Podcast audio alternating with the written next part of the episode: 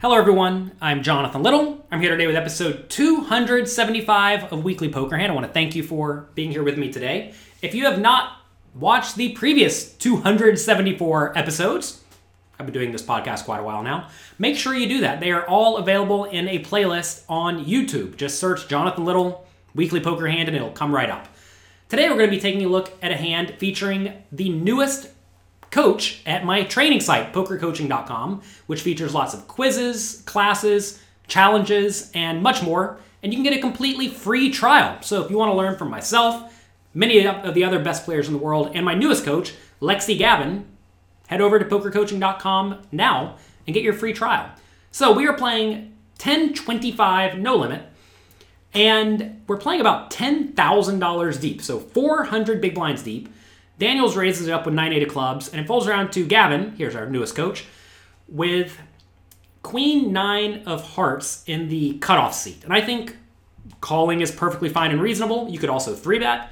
I'm a pretty big fan of calling a lot in position in general. If your opponents are going to fight pretty hard against 3 bets, um, I do a lot of flatting. If you have solid post flop skills, very rarely is it that bad to just see flops, especially with hands that you don't really want to three bet and then get four bet off of. Now, if you knew you would almost never get four bet in this scenario, then maybe three betting the queen nine of hearts makes more sense. But calling's perfectly fine. So I do like the call. Even against a five big blind raise, by the way. You may say, well, isn't a five big blind raise very, very large? It is, but whenever you are playing quite deep stacked, that becomes a little bit more acceptable because you don't really want to play small pots whenever you have a hand like 9 8 of clubs because if you do flop a good hand you want to be able to put a lot of money in the pot because a good hand here is a straight or a flush and straights and flushes really don't mind playing big pots and you're going to find that when you're playing deep stack the suited connected type hands and suited aces and pairs those go up in value because those make hands that you'll be very very happy putting a lot of money in the pot with as opposed to a hand like king jack offsuit maybe a hand you just fold a little bit more often pre-flop because that usually makes hands like top pair marginal kicker, which is not really where you want to be if your opponents want to put in 400 big blinds, right? So anyway, um, so Gavin calls, which I think is fine. Danielle Anderson, also an amazing player. She likes to call the ace two offsuit. I think this is probably a little bit loose, but this was a very loose, splashy game in general. So eh, you know, you can call. I think three betting's also fine. I think folding's fine. I probably would have just folded, but I am sure Anderson is very confident in her post flop skills, so she likes to see the flop. The problem with hands like ace two offsuit in general are, well, kind of similar to the king jack, in that if you make a good hand, you're really not loving it too much. All right, flop comes. King 9 2. Anderson checks the ace 2, and now Daniels decides to bet with the 9 8 of clubs with a so middle pair and a backdoor flush draw. Betting's probably fine. That said, multi way, against Gavin in the cutoff, who should have a whole lot of high cards in her range, I think you'd probably prefer just to check this 9 8 because if you bet here, what is Gavin actually going to fold? I mean, she may fold a hand like ace jack or ace 10, but you're crushing those hands anyway. And if she does have a king, she's never folding. If she has queen jack, queen 10, jack 10, she's never folding. And those hands have plenty of equity. So when you bet here, she's going to fold out like pocket eights and lower, which you're crushing. She's going to fold out ace high, which you're crushing. So you don't really accomplish a whole lot by betting in this scenario because most better hands and good draws are going to call and most junk is just going to fold. So when that's the case, you usually want to be more inclined to check. And multi-way that also still applies, right? I get the idea that you may want to protect your hand because you don't want to check and then have ace 10 check behind and then random ace peel off. But that really just doesn't happen all that often. Uh, we teach this a lot um, at pokercoaching.com. Whenever you have a marginal made hand, you want to do a whole lot of checking, especially when the board hits your opponent's range pretty well. And this board does hit Gavin's range very, very well. Anytime it comes two big cards, that should connect very well with the player in position calling. So Daniels bets, and now Gavin with the middle pair has a pretty easy call in my mind. Oh, I guess I should mention this. So the pot's 400. If Daniels is going to bet this 9 8, she wants to bet small to essentially put the ace high type hands in a tough spot where maybe they'll call and just give uh, Daniels a little bit of value. As she bets bigger and bigger, what's going to happen is then Gavin and Anderson are just mostly going to call with better hands, right? And that's really not what you want. You want your opponents to continue with hands that you beat when you're value betting. So in this scenario, um, Daniels bet 275, so quite large. And I think that's going to essentially force Gavin and Anderson to play very well, which is not what you want to have happen at all.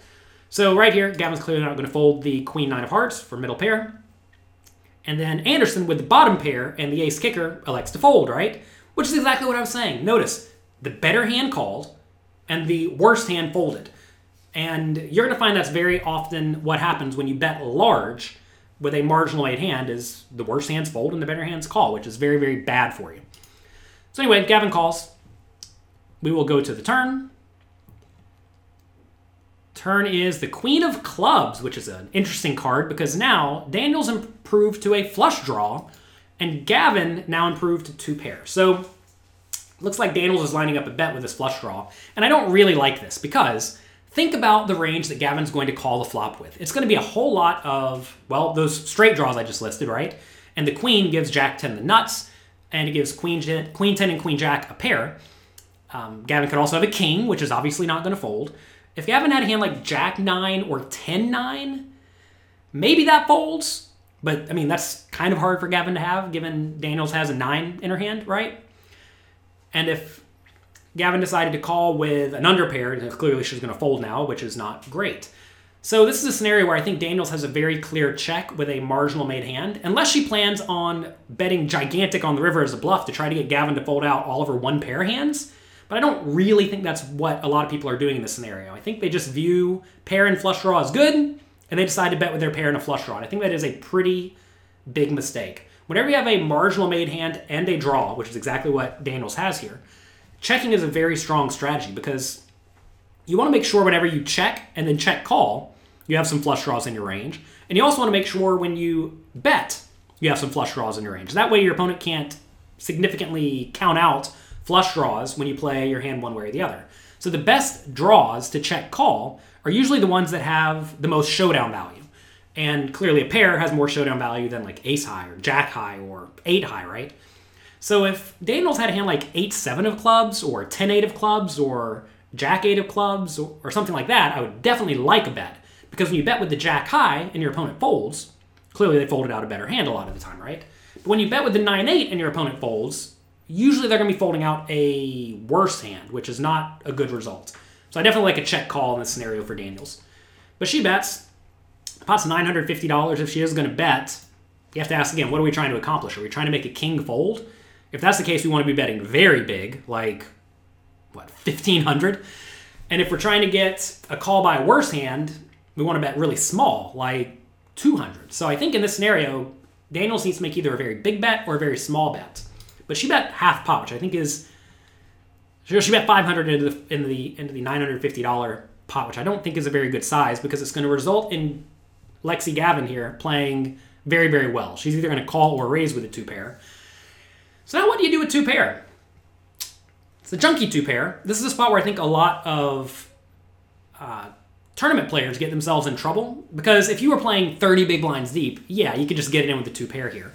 But notice if Lexy Gavin raises, if she gets called, what is she going to be against? She's going to be against either a very good draw that has plenty of equity, or usually a better made hand like King Queen or Pocket Kings or Pocket Nines or King Queen or King Nine or something like that, right?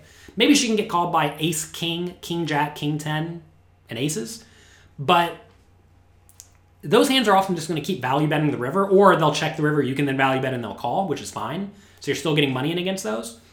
So this is a spot where, especially if your opponents play well, I definitely like a relatively defensive line from Lexy because if she raises and gets called, she's kind of in the same spot Daniels is putting herself in, right? Where it forces Daniels to play reasonably well. And so in this exact scenario, if she raised, yes, Daniels would call with the pair in the draw and putting put in money behind, but this is one of the rare instances. So I think a much better strategy is to just call as Lexy Gavin does. So I like that play a lot. Also, as you expect your opponent to be betting a more straightforward range, just their best hands, and not a whole lot of bluffs, you have to be a little bit more cautious when it comes to raising, right? Because if they're betting just their best hands, which I don't know if that's what Daniels is doing or not, But if she's bet, just betting her best hands and Lexy raises and gets called, she's actually not loving it very much. Whereas if she calls, she keeps a lot of the strong but non nut hands in the pot. Also, some players will just bet with a hand like aces on this turn and then fold it if you get raised. And you definitely don't want to make your opponent fold out their aces because aces is drawing you know relatively thin. So anyway, Lexy Gavin calls. River is the eight of spades. Another fun card, giving Daniels two pair. So now, should Daniels check or bet? Well, if she bets, clearly all better hands are going to call. I don't think anyone's folding two pair here. And Daniels loses to two pair. Will hands like King Jack call? Well, I think King Jack will call if you don't bet too big. So pot's 1950. I think a bet of like 800 can get called by King Jack. I think as you start betting bigger and bigger, those hands are going to start at least considering to fold. So this is a situation where I think Daniels should either bet small or check.